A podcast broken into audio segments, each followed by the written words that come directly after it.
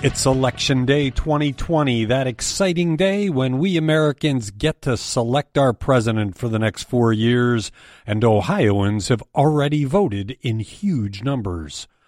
FirstEnergy disclosed that the decision to fire its CEO last week was set in motion by a September 2nd subpoena from the U.S. Securities and Exchange Commission and a developer has big plans for the former Geauga Lake amusement park after buying up the place. It's the Wake Up morning news briefing from Cleveland.com and the Plain Dealer for Tuesday, November the 3rd. I'm the editor, Chris Quinn. A record shattering 3.4 million Ohio voters cast their absentee ballots or voted early for today's presidential election, blowing far past the previous early voting record of 2 million. The early vote total is already 180% of the previous record, with nearly a quarter of a million absentee ballots still outstanding. The number of early votes is equal to 60% of all of the votes cast in the 2016 general election. Fears of the coronavirus have driven part of the early voting surge. Ohio Secretary of State Frank LaRose provided the stats Monday evening after the 2 p.m. deadline passed for early voting.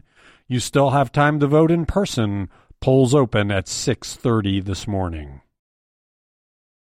FirstEnergy officials said Monday they will not comment further on what prompted the company to fire its CEO and two other top executives late last week, other than that the decision was set in motion following a September 2nd subpoena from the U.S. Securities and Exchange Commission.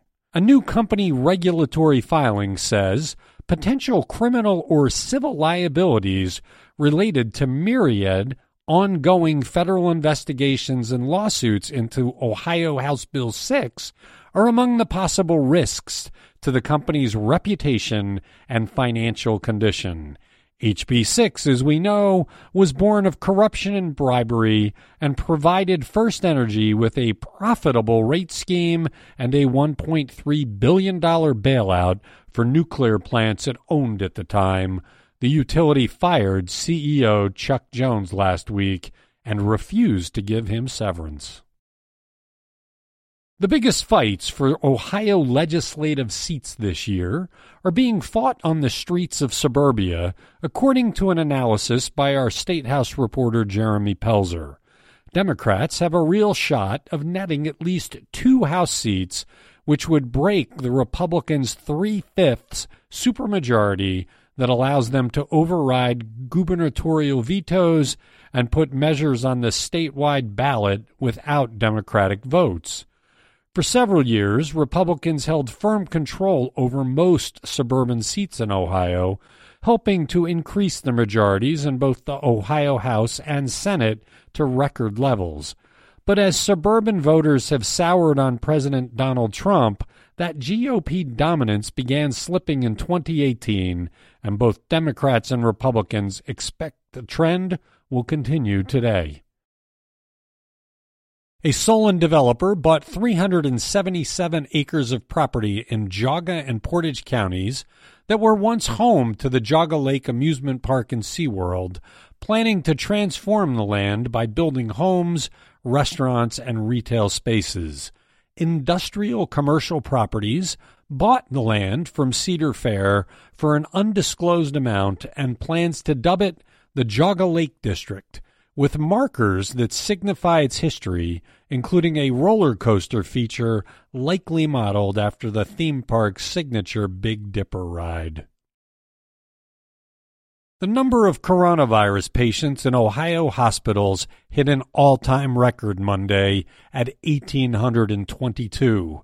That includes 472 people in intensive care units. Ohio reported 2,909 new coronavirus cases Monday, under the 3,000 we've regularly been topping in recent weeks, but still well over the rolling 21 day average of 2,463. It makes three days in a row without breaking a record, which is something. but the state reported 37 deaths, more than double the 21 day average of 16. Thanks for listening to the Wake Up from Cleveland.com and the Plain Dealer on this election day.